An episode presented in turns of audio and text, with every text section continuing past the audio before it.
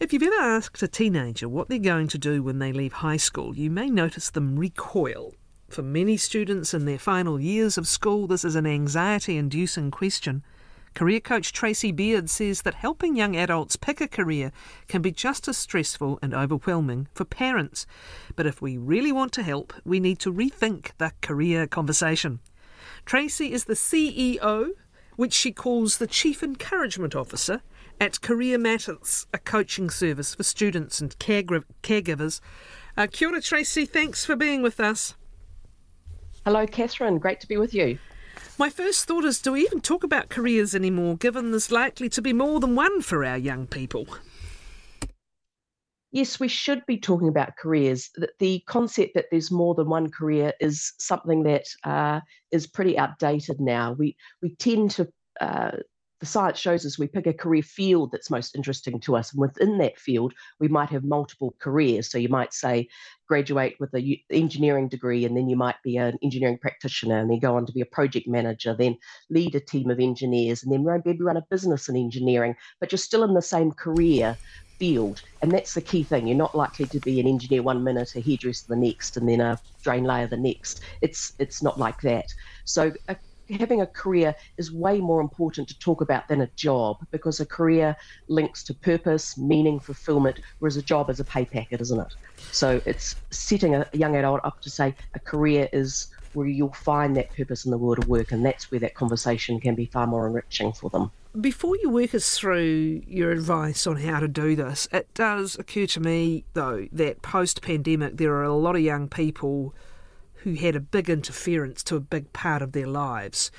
And you're hearing so many stories of kids actually just wanting to get a job for a while or take a gap year. Uh, yes. Is is it fair that they're a little bit more discombobulated this generation, and do that, do we need a little bit of patience with them while they get their confidence back, frankly, and their sense of direction back?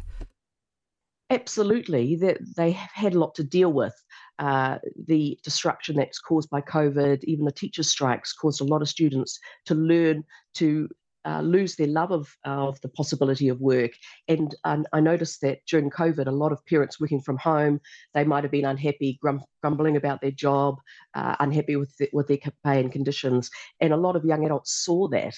And uh, I noticed I, I do a quiz on my website which talks about how uh, they see their parents and, their enjoyment of the of their careers. And I notice that that's definitely decreased. That they're seeing parents saying, "I'm not happy in my job," and so clearly young adults will say, "Well, what's the point of of getting a career? What's the point of of doing all this study to get a decent job when I can see how unha- unhappy my parents are?" Uh, and so that has affected a lot. So the concept of gap years has certainly risen its head uh, a lot more frequently in the last few years of my coaching. And it can be a really purposeful and enriching experience for the student. It doesn't have to be, it's not right for everybody. Uh, but for the right student, and can be a really good time for them to step away from, you know, the grind of three years of NCEA, the struggle they had of trying to compete, you know, lacking lacking teachers and not being at school, remote learning, those kind of things. So it gives them the opportunity to step away, perhaps uh, earn a bit of money, uh, be treated like an adult, have a bit of responsibility, see other jobs in the world of work, and and sometimes then they might come back to saying, okay, I've had a look at the world of work, I've I've grown up a little bit, I can see the point of study, I'm ready to jump into a into some sort of apprenticeship or a polytech or university, I can see the point of that now, and so that can be really useful for some students. So I wouldn't dismiss it as a possibility. I'm not saying it should be for everybody, uh, but it's certainly a possibility because parents, most parents and caregivers didn't have that possibility when they left school. They tend to dismiss it. Oh, that's just a, that's nothing. That's just a way to hang around on the couch and play PlayStation for a year. It's not. If it's planned, purposeful, structured, got a meaning at the end of it, and that's where I can help students uh, plan that so it's it's an enriching experience. I'm wondering also, just to stay with the pandemic before we do kick on, is um, the, the experience of university or polytechnic study for a lot of this cohort as well was pretty darn frustrating. You know, they didn't go to uni, yes. spend all that money going to Dunedin to sit in their rooms on Zoom. So there's been yes. a lot of chatter around, hasn't there? Let's set that as a context, yes. and then why don't you pick up with mm. what you want people to know about, presumably kids nearing into high school and or even earlier, and and how to have constructively have the conversation. Right, yes. So the first thing would to be understand was that there's a number of things that have changed in terms of how this generation views the world of work. Firstly, they've got way more choice than we had when we left school, Catherine. And probably you probably recognise that. They've got lots more choices in terms of careers, and that's brilliant. We want that for them. But with that range of choice comes overwhelm. And these young adults are consistently telling me that they feel pressured, they feel overwhelmed, they want to make the not just a decision, when they want to make the best decision. And that paralysis by analysis is is is really affecting them. So that breadth of choice is is a good and a bad thing in many ways. Also, the way that the uh, science has evolved in terms of how we explore our careers has, has definitely changed. In the past, we would have picked our careers based on what we're good at at school. Okay, you and I would have picked our careers based on that. But the science shows now that we pick our careers based on what we're interested in, not what we're good at. And that's where schools haven't evolved. But schools schools are still looking at students saying, "Oh, you're really good at this subject," and parents are saying, "You're really good at this subject. You should do it in a career." But the young adults say, "But I'm not interested in it. It's, I find it so boring. It doesn't excite me." And so that change in thinking from what you're interested in uh, what you're good at to what you're interested in is key to saying these are career pathways that could lead to something that you could sustain over your whole career at work rather than just uh, do something you're good at, paid well, but you're, you're dreading going to work every day. We don't want that for our young adults, do we? What does happen? Then, uh, it, it, was pre-pandemic. Sorry, but just an observation on that. What yes. happened pre-pandemic mm. pandemic is that everyone wanted to do film studies and be Peter Jackson, and everyone wanted to do, you know, design. And for some people, they are going to be amazing careers. But yes. given the cost of tertiary study, how much do you let them chase what's rocking their world, and how much do you sort of mitigate or, or rather balance that with uh, fiscal realities? Yes, it's a whole conversation about what's viable. So some careers they might look at. So you know, you might see young adults said, "Oh, you know, I've seen these influencers on Instagram and they get paid lots of money." Okay, very nice, but let's talk about how how to make that happen. Is that possible? What do you need to do to make that happen? Is it a viable career? Are people willing to pay for that? It's a very small percentage. And when you work through all those possibilities, often they'll come around to, to realizing that it's it's it might look good for the 0.1% of the world of work, but uh, for most people, it's not a viable career option. So it's about trying to get these young adults who aren't cognitively set up to think about the long term. They're really focused on the here and now to say, okay, if we game this out, uh, a job yeah. in design or film study, where does this lead to?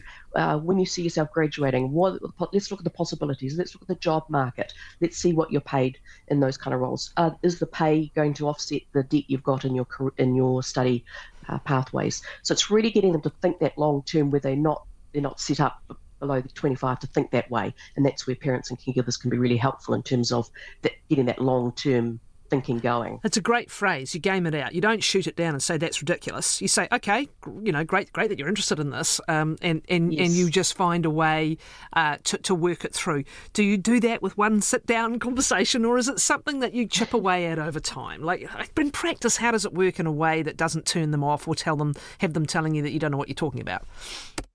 Yes, it is a long term conversation, and uh, it has to be. Uh, looked at from you know, I work with students from year 11 onwards, so thinking about their subjects and not deciding on careers at that stage, but at least starting to think of subjects that align with their interests and starting to get them ideas of a bigger picture of career. So they're starting to get those ideas in their mind. You're just putting out ideas and feelers and trying to influence them that way. And then beginning that conversation, exposing them to other careers, perhaps encouraging them to get a part-time job so they can start to see other careers in the world of work and say, okay, I can I can see why I don't like that. I can see that this is kind of interesting. I didn't think no, this was available. And really have continue having that conversation. And it is about making sure that parents and caregivers know that they're not the one that has to solve the problems. They're not the ultimate decider about what the career is. There, it's about encouraging them to partner with the young adult uh, work with them, explore options, recognize that they don't have all the answers, but they're willing to find out with them. They're willing to support them, uh, not not uh, shut down conversations, as you say. Not say, "Well, that's a stupid idea. I don't know why you'd want that career," or "Why don't you just do what I did?" Because you know it's it's an easy solution. It, and it takes a bit of patience as a parent to say, this is not something we're going to decide today, but I need to start the conversation and show that I'm positive and supportive and optimistic about their possibilities. And I'm setting up expectations for them to say, I, I expect you to have a great career. I expect you to find purpose and meaning in your life. I expect you to use all your talents and interests in the world of work. I'm willing to partner with you to do that. Let's find out these things together. I don't know myself, but it could be a pretty pretty interesting journey to get you to where you want to be. But the young adult is the one that's going to live it at the end, don't they? So they're the one that has to be the ultimate decider. So, what are the some of the statements to not use and some of the statements to use to initiate a conversation or to respond to your young person's comments? Right. So there are there are a few key statements I see many parents and caregivers using, and that's things like uh, just pick something and get on with it. Okay. And young adult reads that as saying, well, it doesn't matter what I do. So if I can just, you know, sit on the couch and play Fortnite every day and maybe make some money out of that, then surely that should be a possibility. So it's really about saying uh, it's it's got to be a decision that's uh, grounded on some uh, based on your interests, based on what you can sustain in t- terms of a career. And so the just pick something is is not a good way to start. Uh, the, the, follow your passion often comes through from parents. They say they just follow your passion. Well, for a young adult, what's follow your passion? It's hanging out with their mates and maybe eating pizza at that stage. I, I don't know, but it's not something that's going to lead to a career. It's got to be uh, if you follow your interests and there's a market for what you're doing and employers are willing to pay for it for that, then once you've got your your knowledge and your skill set in that area, then uh, it turns into a passion, doesn't from there because you've identified where you can add value in the world of work. So follow your passion is is another thing that uh, I don't encourage parents to say. The other one is is parents often say, "I don't care what you do, I just want you to be happy," and that's one that again. A, a young adult would think about what's the short term, what I want to do now. Well, you know, I'd rather leave school and just you know earn some money and i don't really care what i do. Uh, but again it doesn't lead to a career conversation. Uh, it's, it's a short-term focus. So it's trying to uh, ensure that uh, as parents they're having that conversation so let's explore this together. Have have you considered this? Could we go to uh, an open day and look at this? Have you talked to so and so about this career? Maybe that's something that it seems to align with your interests.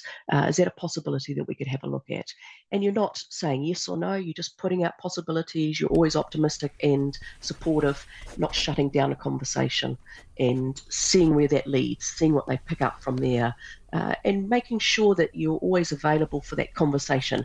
Many parents try to drive it. You know, they're in the in there every week, uh, talking to the young adult, saying, "What are you going to do? What are you going to do? Have you decided? Have you decided?" And the young adult will just say, "You know, I'm not going to talk about it."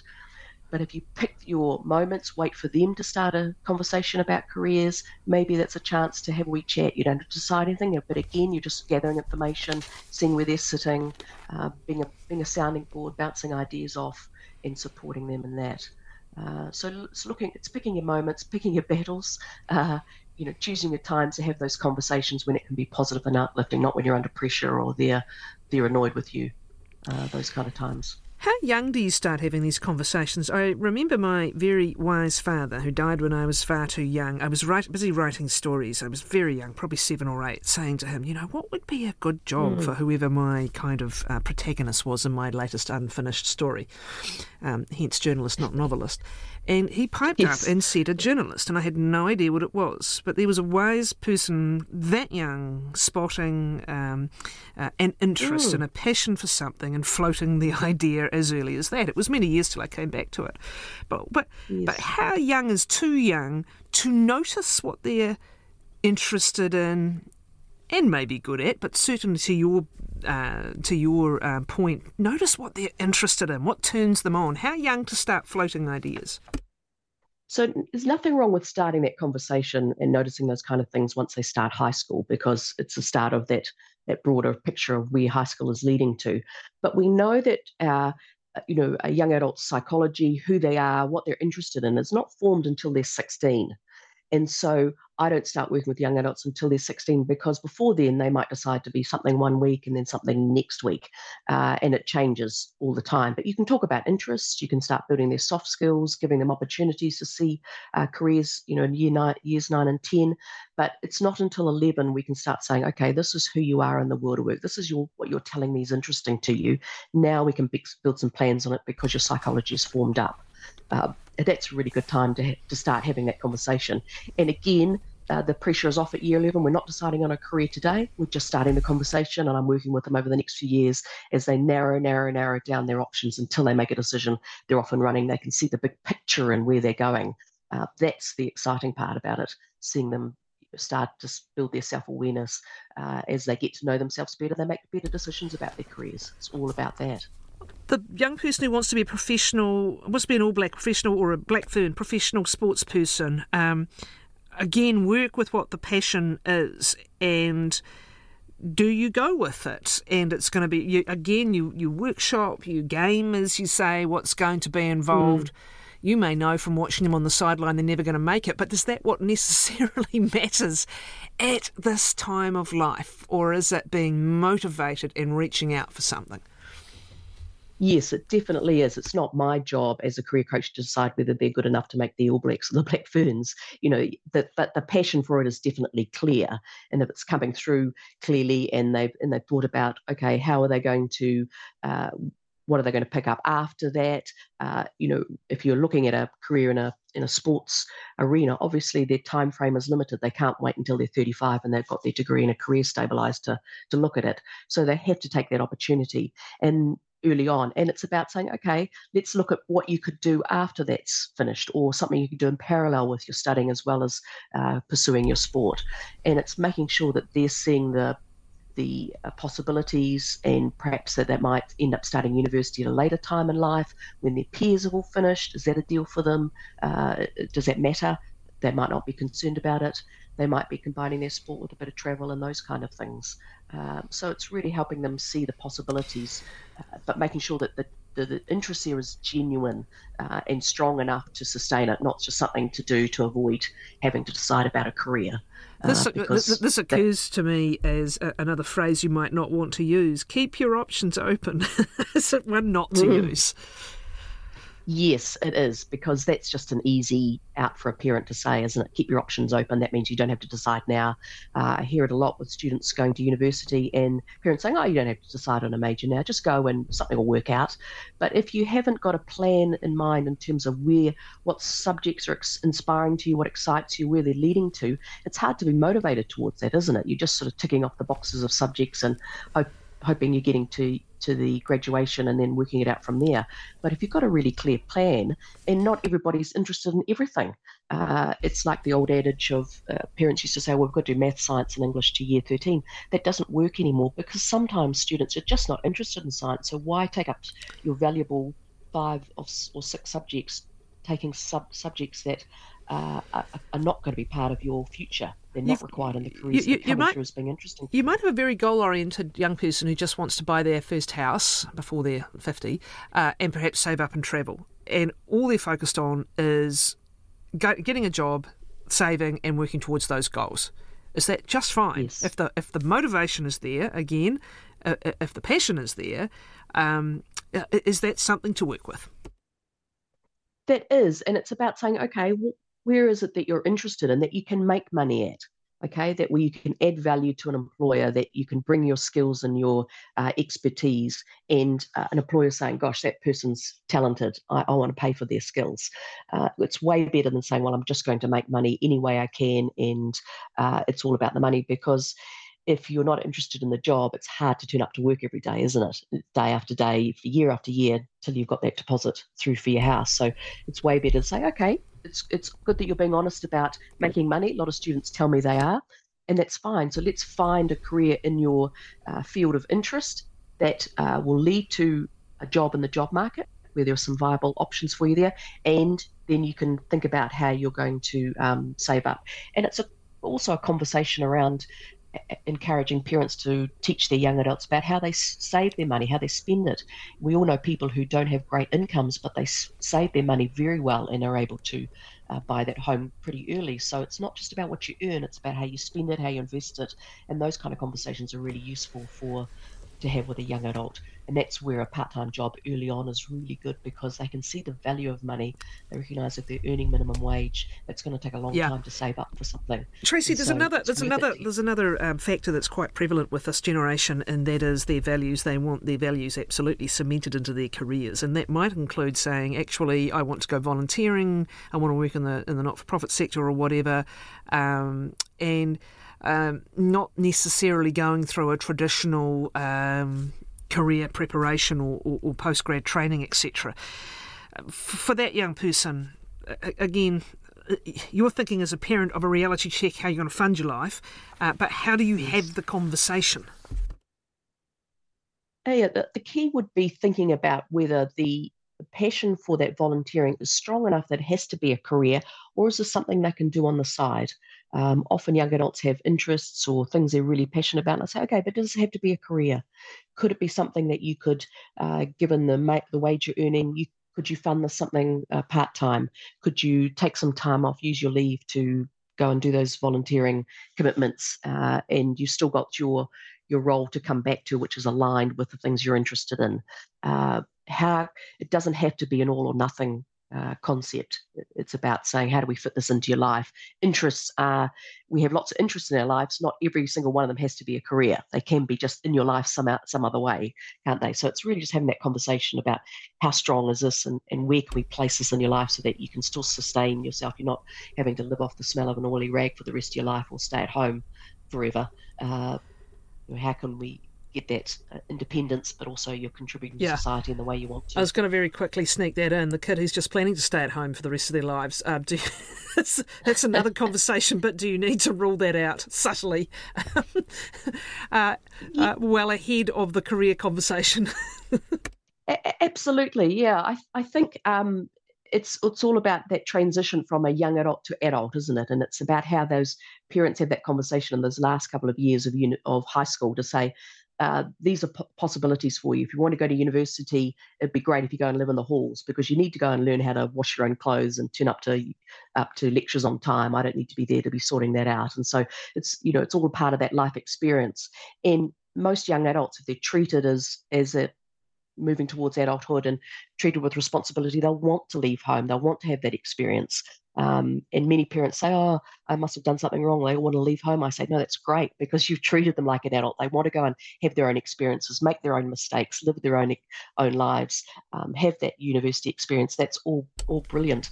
Uh, and it's about saying, I expect you to be able to stand on your own two feet. I'm always here to help you and support you, but I'm not going to parent you uh, forever. Thank you. You know, it's it's about being independent.